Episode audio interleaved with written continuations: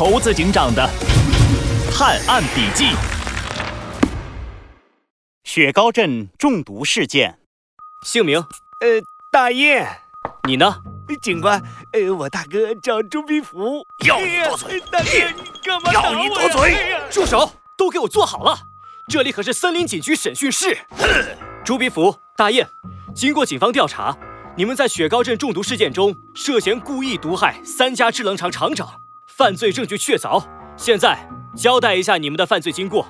这，呃，大哥，呃，咱们说吗？嘿，这会儿你倒是想起来问我了。不过都到这儿了，你还想咋？哼，照实说就是。是，呃，大哥，呃，警官，事情其实是这样的。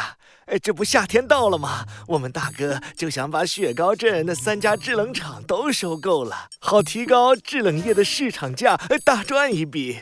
可那三家的厂长都不肯卖，于是大哥就想到了一个绝妙的主意。嗯，就我想办法？难道你没参与吗？你没参与？哎呀，哎呀，哎呀，我有参与，我有参与，是我和大哥一起想的这个主意。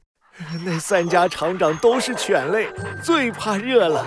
夏天一到，就把自己关在空调房里。大哥，啊啊啊啊！不，呃，我们就利用空调的管道口，趁他们伸舌头出来散热的时候，把巧克力伪装成空调水滴到他们嘴里。巧克力对于犬类来说就是剧毒，呃，这样我们就能神不知鬼不觉地把那三个厂长。都处理掉，都交代完了，完了。再仔细想想，还有什么没坦白的？没。哎，警官，我想起来了。哎，那天我听到大哥在打电话，好像是说什么破坏者联盟啊，斑马经理让我大哥去收制冷厂的。哎呀，警官，我大哥肯定是被威胁了才这么干的。你，大哥，我聪明吧？这样警察肯定就会放我们一马了。你，你这个蠢货呀！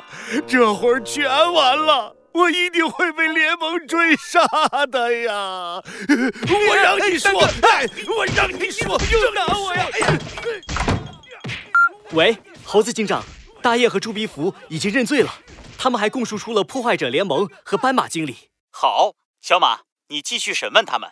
一定要找出更多破坏者联盟的线索。是，小朋友们，你还记得巧克力下毒事件中，猴子警长和小鸡墩墩是如何破案的？快来评论区留言，帮助我们一起完成猴子警长的探案笔记吧！